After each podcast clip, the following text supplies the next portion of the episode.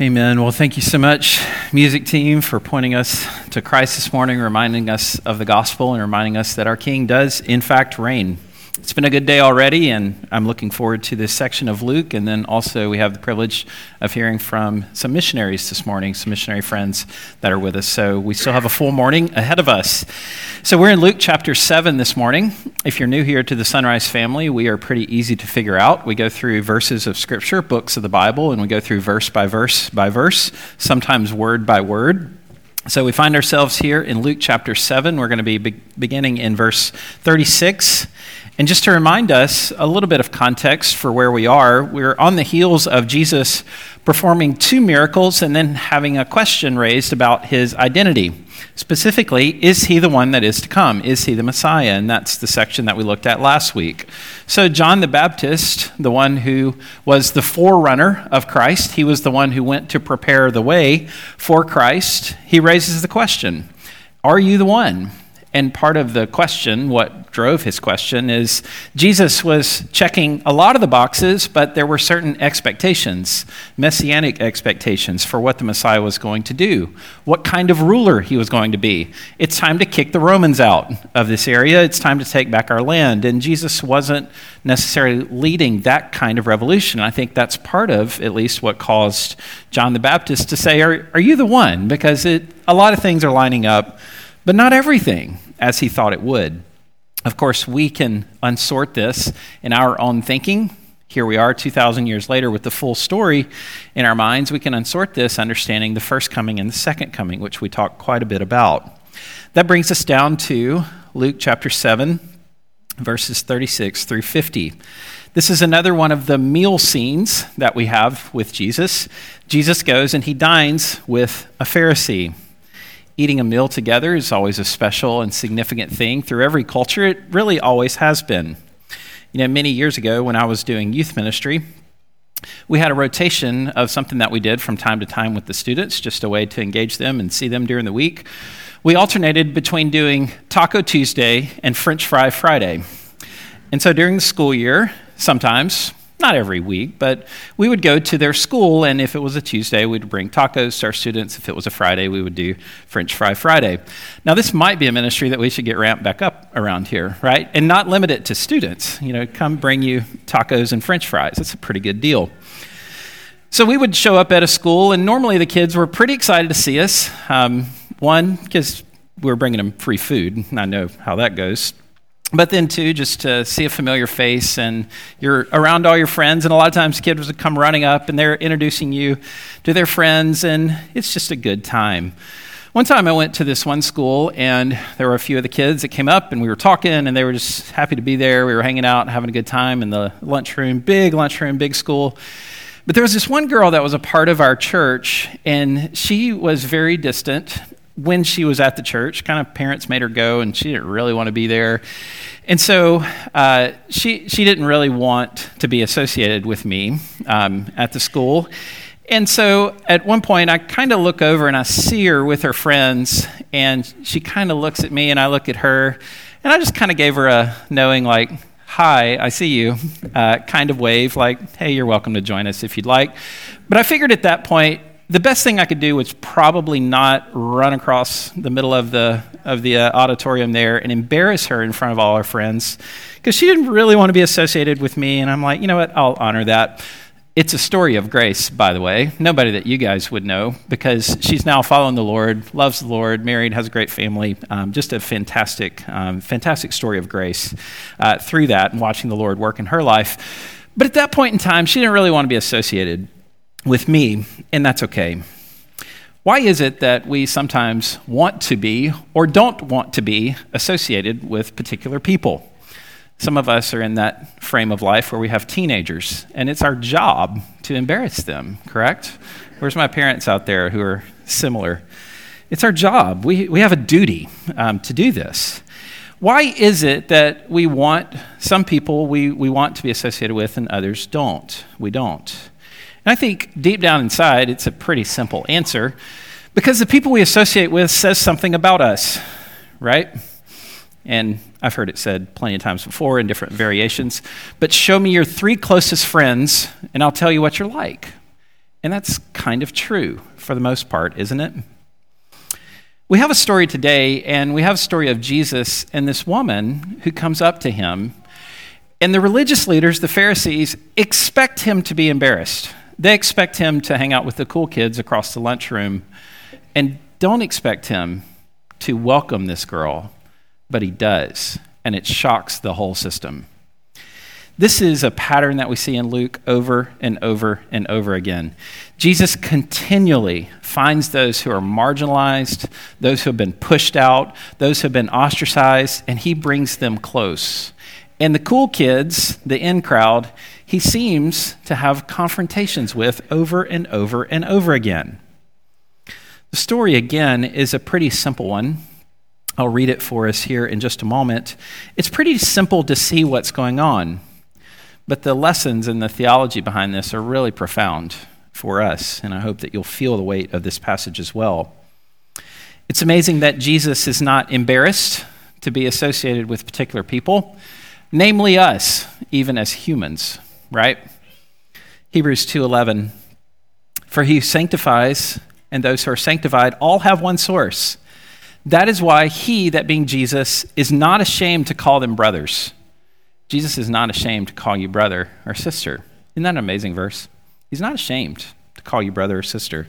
Now, in Hebrews, here, we're talking specifically about Jesus taking on humanity in what we call the incarnation, what we celebrate at Christmas time in a unique and particular way. But Jesus is also not ashamed here socially to be associated with this woman. Why is that? Let's read our text and then we'll explore some of those questions. So, starting in verse 36, one of the Pharisees asked him to eat with him. And he went into the Pharisee's house and reclined at the table. And behold, a woman of the city, who was a sinner, when she learned that he was reclining at the table in the Pharisee's house, brought an alabaster flask of ointment, and standing behind him at his feet, weeping, she began to wet his feet with her tears and wiped them with the hair from her head and kissed his feet and anointed them with the ointment. Now, when the Pharisees who had invited him saw this, he said to himself, If this man were a prophet, he would have known who and what sort of woman this is who is touching him, for she is a sinner. And Jesus, answering, said to him, Simon, I have something to say to you. And he said, Teacher, say it. A certain moneylender had two debtors. One owed 500 denarii and the other 50. When they could not pay, he canceled the debt of both. Now, which of them will love more? Simon answered, The one, I suppose, for whom he canceled the larger debt. And he said to him, You have judged rightly. Then turning toward the woman, he said to Simon, Do you see this woman? I entered your house. You gave me no water for my feet but she's wet my feet with her tears and wiped them with her hair. You gave me no kiss, but from the time I came in, she has not ceased to kiss my feet. You did not anoint my head with oil, but she has anointed my feet with ointment. Therefore, I tell you, her sins, which are many, are forgiven, for she loved much. But he who is forgiven little loves little. And he said to her, Your sins are forgiven. Then those who were at the table with him began to say, to say among themselves, Who is this who even forgives sins? And he said to the woman, Your faith has saved you. Go in peace. It's such an easy story and clear story in so many ways, seeing the compassion of Jesus. A few lessons that we're going to learn from our Savior as we walk through this text this morning. We're going to see his impartiality, we're going to see the self awareness of this woman who became aware of her own sinfulness, self righteousness of the Pharisees, one Pharisee in particular here, and then we're going to see his parable of forgiveness and gratitude. Jesus continues to gravitate towards those who are marginalized. And Luke even continues to draw attention to the reality that Jesus is hanging out with, of all the people, prostitutes and tax collectors. But let's don't forget the other significant piece here. Jesus is dining with the Pharisees. Now, there's some irony in all of this, right? Because Simon says down in verse 39 Now, when, uh, when the Pharisee, this is Simon, who had invited him, saw this, he said to himself, If this man were a prophet, he would have known what sort of woman this is that's touching him. She is a sinner. Now, the irony is, of course, that he's at the home of a Pharisee who is what? A sinner. so there's some irony baked into this. Jesus is impartial. He goes and he dines with the Pharisees. Now, a lot of times it doesn't go exactly like they wanted it to go. In fact, there's a contrast here that's set up. There's three different stories that we have in the gospel of luke and we'll get to we'll get to these in due time. I just wanted to show them to you here in a chart form and i'm always glad to send these to anybody that wants them afterwards but don't just tell me. You have to send me a message or it, it won't happen promise. Um, so send me an email or text or whatever. Uh, so in 736 through 50 we see that jesus offends by allowing the sinful woman to come to him and then he continues on with lessons and confrontations. We'll see that one in just a moment. In chapter 11, 37 through 40, uh, 54, there's another time when Jesus goes and he dines with Pharisees. Now, Jesus does not wash up before dinner. So many of your moms would get on to you for that. There was a certain ceremony that the Pharisees went through and a certain way that you were supposed to wash the hands. And we'll, we'll talk more about that when we come to this passage. But Jesus didn't do it. And so they're watching him going, What's wrong with him? And they're highly offended that he didn't wash appropriately before he came to dinner. And Jesus turns that into a lesson and says, You Pharisees, you know what you do? You clean the outside of the cup, but you leave the inside dirty. Now, which one's more significant important? Of course, it's the inside, what you're actually drinking. And he goes on to talk a few different times about that in different ways. In chapter 14, he's again dining with the Pharisees. This time it's on the Sabbath, and they're watching him because they know that Jesus has a tendency to do this terrible thing of healing people on the Sabbath. Can you imagine? Can you imagine the audacity of making somebody whole and right on the Sabbath? And so there's this man, as the ESV says, he has dropsy, what we would maybe call edema today. And Jesus does heal him. And then he gives a lesson about true honor and what these festivals and feasts are really all about. Those are coming up. Just wanted you to have an idea that this is not the first time and it's not the last time that Jesus will dine with sinners, particularly the Pharisees. So let's go back to Jesus' impartiality. He dines with this Pharisee named Simon, not to be confused with the apostle, Simon Peter. And there are a number of questions we could ask. Um, why is Jesus there? What was Simon's motivation? Was it genuine curiosity? Uh, maybe an opportunity to question, uh, to question Jesus for himself? This is significant and important. Why was he even there? But Jesus did choose to go there. And he chose to go there and he chose to put himself in the midst of sinners. A few years ago, there was a, a commercial I remember I remember seeing, and I went and looked it up to see if I remembered it rightly, and it, it was what I remembered it to be. Uh, in Belgium, there was a beer company, Carlsberg. No recommendations, just telling you about the commercial. They did a social experiment, and they they this social experiment they had a theater and in the theater, they had 148 sort of, some of you guys may have seen this, sort of big, burly biker dudes, all right, that were in this theater. And they left two seats right in the middle, two seats right in the middle of the theater. And so they would take an unsuspecting couple, they would buy their tickets to go see whatever theater it was, uh, whatever movie it was in the theater, and they would walk in, and this is all caught on camera, and there's two seats, stadium seating, right in the middle of all these guys. And all the, all of the guys, as soon as somebody walked in, they would do their best mean, don't mess with me face. And they would just stare at him, you know, with this gruff, kind of arms crossed, looking at him. And they filmed the reaction of these people. And it was really interesting uh, watching because a number of, number of people came in and they looked at the seats like, eh, never mind, we'll go see something else. And they back back out. You know, some of them, one spouse would want to go up there, and the other one grabs her arm, like, I ain't going up there. And they would turn around and walk out. But then there were couples that, that would just walk in. You know, maybe a couple, a guy and a girl, or friends, uh, whatever it was. They just walk in, like, oh, there's the seats. And they would kind of, you know, muscle their way through and walk in, and they would sit down. As soon as they sat down, what they did is they, they put the spotlight on him, and everybody, everybody started clapping for him. Um, and it was sort of this social experiment of, you know, a don't judge a book by its cover, you know, kind of thing. And so I think what is going on here, it's a different type of experiment here. But this woman walks in, and the Pharisees are saying, No, you don't need anything to do with her. And Jesus accepts her. What an amazing thing that we have going on here with Christ. We'll see more of that in just a moment. So, Jesus is impartial. He's dining with the Pharisees, and he's also going to accept this woman who's repentant of her sins. Next, self awareness of this lady. The self awareness, verse 37 Behold, a woman from the city, she's a sinner.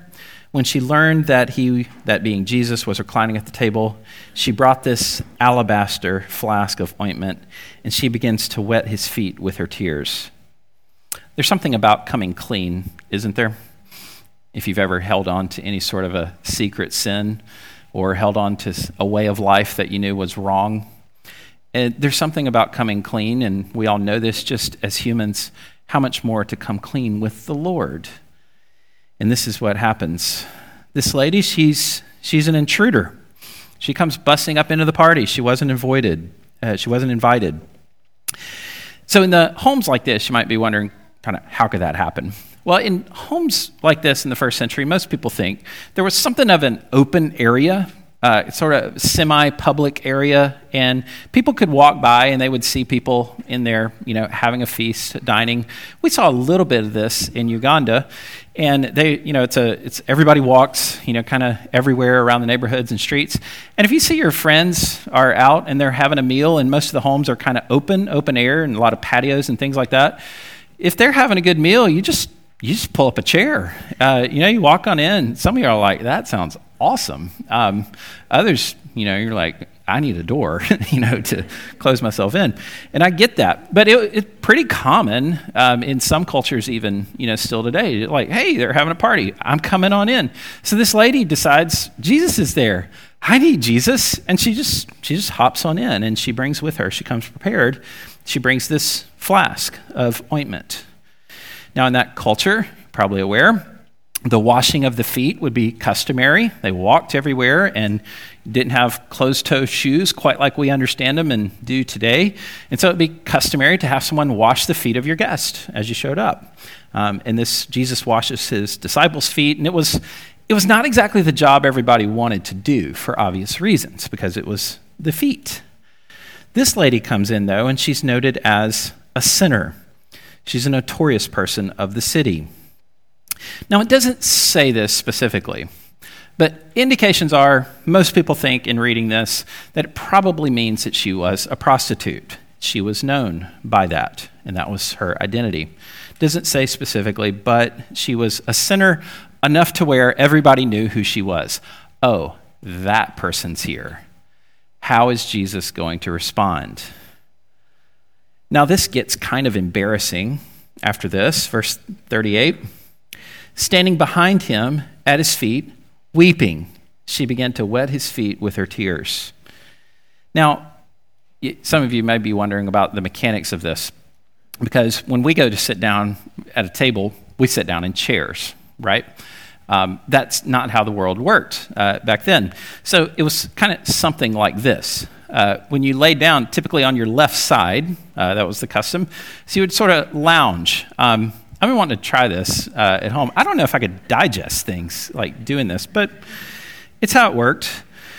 So you would, you would sort of lounge at the table. And we'll see in another place when we get to the next meal scene over in Luke 14. There was a certain pecking order to where you sat in relation to the host, and, and so you weren't you were supposed to kind of know your spot, you know, sort of like the the, the chickens out in the coop, they were supposed to kind of know who's in charge and, and who gets what rank, and that determined where you would sit. So Jesus is reclined at the table, sharing some fellowship, answering the Pharisees' questions, no doubt. And in comes this woman, this notorious woman of the city that everybody knows, and she's big crying, like big ugly crying. Now, the we can handle it in public when, when somebody kind of gets you know teared up and emotional. It, it's meaningful to us. Like, yeah, you know, I'm not crying, you're crying. You stop crying, you make me cry. That's, that's fine, and that happens here sometimes. You know, people get emotional about reading a scripture and uh, hearing a testimony, things like that. It can get to us. But there, there's a line somewhere in there that we cross, though, when somebody just goes all in crying, right? Um, especially in public. It's like, oh, wow, uh, that wasn't just a, I'm a little bit moved. That's a, I am undone, undone crying. So much so that she's crying behind Jesus and her tears are beginning to wet his feet. It's big crying. And I'm sure the Pharisees at this point are standing around going, This is embarrassing. Jesus doesn't even know that he should be embarrassed right now. Have you ever felt secondhand embarrassment for somebody that doesn't seem to know they should be embarrassed about whatever's going on? I imagine this is what's happening. This lady is big crying, wetting his feet. She's like, oh no, my tears are on his feet. She leans down with her hair, lets her hair down, which was another cultural uh, taboo in the day, lets her hair down, wipes his feet. It's such a tender, incredible moment. How is Jesus going to react to this? That leads to this self righteousness that we see in the Pharisees. Verse 39. Now, when the Pharisee who had invited him saw this, he said to himself, If this man were a prophet, he would have known who and what sort of woman this is who's touching him, for she's a sinner. I can't believe that Jesus is letting him do this. If he was a real prophet, he would know don't let this woman touch you. She's not clean. She's going to make you ritually impure, unclean. Don't do this, Jesus. What's wrong with you? Well, I guess he's not a legitimate prophet. Maybe Simon had invited him that night. The jury's out. Is Jesus a real prophet? Is he from God or not? And in his mind, maybe the answer is being given here. I guess he's not, because he would know don't associate with this woman. You need to run across the lunchroom. Don't let this woman touch you. Now, Jesus, one of two things is going on here. Either knows his thoughts, which is possible. We see places in the scripture where Jesus knows what someone is thinking, like John 2, other places as well. It says the Pharisee said to himself, or Simon, the Pharisee, muttered something to himself, sort of under his breath, and said it a little louder than he meant to. We've all done that at some point, right? Or we say something, go, Did I say that out loud? Uh, did, did that come out? We don't know. It's probably the former. Probably he's thinking to himself, and Jesus knows what he's thinking. And Jesus takes the opportunity and says, Simon, I have a lesson for you. I have something I want to say. Well, they're all going to wonder what's about to happen. Jesus hasn't rebuked this lady. He hasn't even made any efforts to get away from her. He hasn't acted uncomfortable with this woman who was the sinner. That leads us to this last section forgiveness and gratitude. Prompts a story from Jesus. It's a parable, it's a short little parable.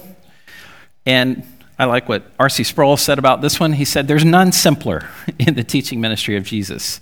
And I appreciate that. There's none simpler. The parable goes like this There were these two debtors. One owed a very, very large sum of money, and the second one owed a large sum of money. Now, 500 denarii and 50 denarii, to put this in terms that we can sort of grab onto, 500 denarii would be about two years of wages. All right, so take your income, multiply it by two. That's what you owed, okay?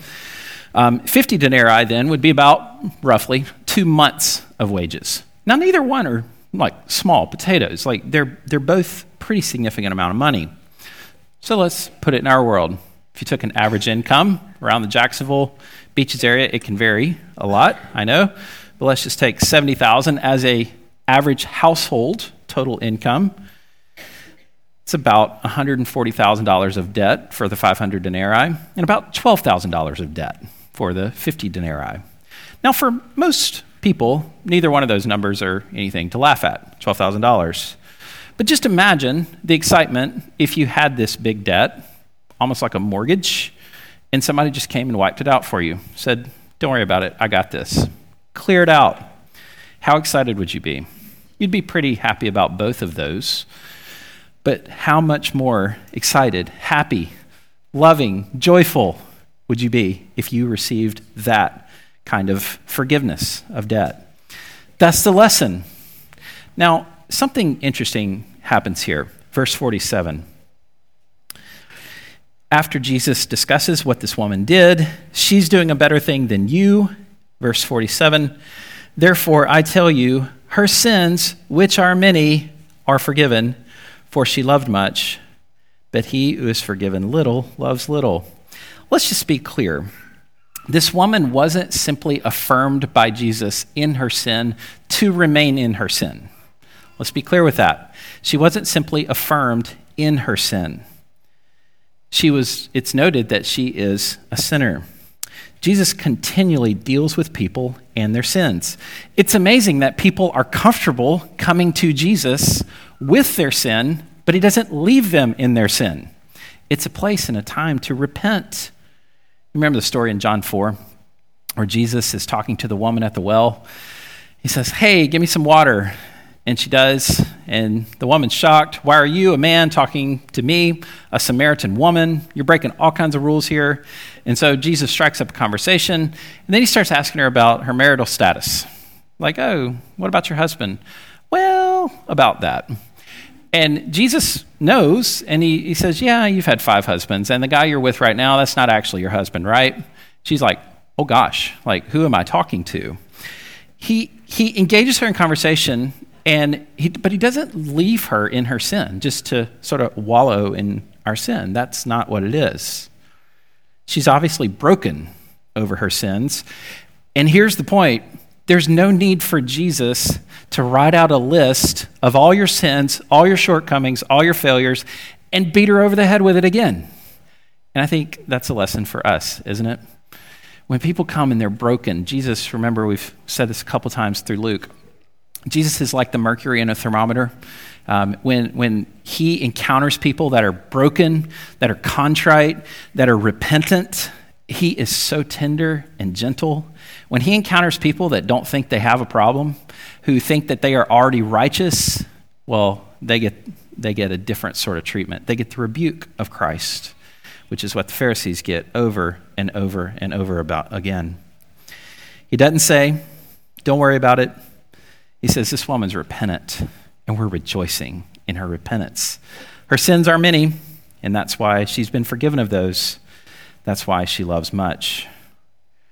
Let's just be clear here. We are a church, and we absolutely welcome sinners. And that's good news because we all belong in that category. We're all sinners. Now, I was thinking this last week. Um, had an opportunity to do a, I did a radio show with a friend, uh, Doug McCreary. He does uh, something called SWAT Radio. Some of you guys may listen to that this last week. And he was asking me some questions about um, how did you come to Christ? Like, tell us your story. And it got me thinking back uh, some 25 years ago now on my own story, my own conversion. And I remember, and I've joked with you guys before, that I think sometimes we, we think, yeah, I need like a. I, I grew up in the church. My dad was pastor um, most of my life. And so my outwardly, I was pretty conformed to my environment. Um, no, no, like crazy things were going on, and I'd sort of figured out the easiest way, the the path of least resistance to to maintain freedoms from my parents is to not do anything like really dumb, um, at least that they know about. So I'd sort of figured that part out and thought. I'm, I'm kind of outwardly a pretty decent kid, but the inside, you know, I was, I was Pharisee. Um, the inside of the cup was just a mess, um, but outwardly it looked okay. I came to understand the gospel through a series of different events and scriptures. I finally repented of my sins and trusted in Christ, and it, be, it began an inside out transformation. And that's what's going on here with this lady. It was an inside out sort of transformation. And I started thinking about that and thinking, you know, I don't really need a testimony upgrade.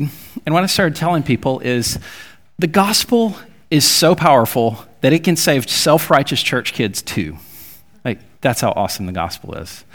And so I don't think, when Jesus is talking here, I don't think he's saying that some people don't have as far to go to be forgiven. I think what he's saying is there's really no such thing as little forgiveness, but your perception of yourself right now is so off and skewed that you can't even see that. Interesting if you track the Apostle Paul. This is really interesting. Uh, others have pointed this out as well. 1 Corinthians 15 9, Paul says, telling his own story, his recounting of seeing the, the resurrected Christ, he calls himself the least of the apostles. Now, here's what's interesting. He moves from that to Ephesians 3. He says, I'm the least of the Lord's people, least amongst the people. So, apostles, kind of an elite group, God's people. But then in 1 Timothy 1, which we'll get to pretty soon here in our equipping hour study, he says, I'm the foremost of sinners. I like the translation, the chief of sinners. I'm the top. Now, what's interesting here as well is if you look at the dates of the writing of those books, Corinthians comes, and then Ephesians, then Timothy. It seems like Paul was becoming more aware um, of what he was. And I think many of us feel that way as well. feels sort of like we're sweeping a dirt floor sometimes. When we come to Christ, maybe some of the big things fall off, and then you start to really look at your own heart and that's what Jesus is inviting these Pharisees to do. You think you're fine, you think you're okay, but you're not. You're not, actually, because you're like the inside of the cup that's all dirty, and you've just shined up the outside and said, There, I fixed it. We just plastered over and put new drywall up, but the studs are all rotted out and there's mold and mildew behind it. That's what we did. That's what the Pharisees did, you and your laws. I want to share just a couple of ways that we can take this text as a church family, and let's just pray for these things to be true amongst us here. Number one, my prayer for our church, and this is for individuals as well, a place that welcomes sinners. A place that welcomes sinners. And again, we want to imitate Jesus in this, not to leave people in their sins, but to welcome people in their sins for the purpose of walking with Christ and following Him in holiness and godliness. We want to welcome people. Next, we need to be a place that is forgiven much. Forgiven much. We don't want to be a place that looks down our nose at other people and go, wow, how could you? Um, if that's our approach, then we, need, we find ourselves more with the Pharisees here, the people that end up in opposition to Jesus, not maintain, not carrying out his mission and what he came here to do. There's two groups of people in the world those who have been forgiven of their sins by Christ and those who have not. Um, that's the simple division in the Bible. That's the division that's going to matter ultimately. We have all sorts of things and all sorts of ways that we are divided in this world. That's the one that matters the most those who are forgiven and those who aren't. If this strikes a chord with you, Maybe you don't know exactly where you are in that. Maybe you don't know. Maybe you feel a little bit pharisaical. You know, maybe I am that one who's just looking down my nose at everybody else and saying, How could you live that way? How could you make those decisions? I would pray. I would pray for all of us. You might maintain that attitude as a Christian. Um, maybe, maybe though, maybe it's the Lord, sort of like He did with me many years ago, showing you that your conformity is only external and it's never been internal we would love the opportunity to talk with you more about that after the service. Let me pray for us. Father, we thank you for your word, and we thank you for this amazing.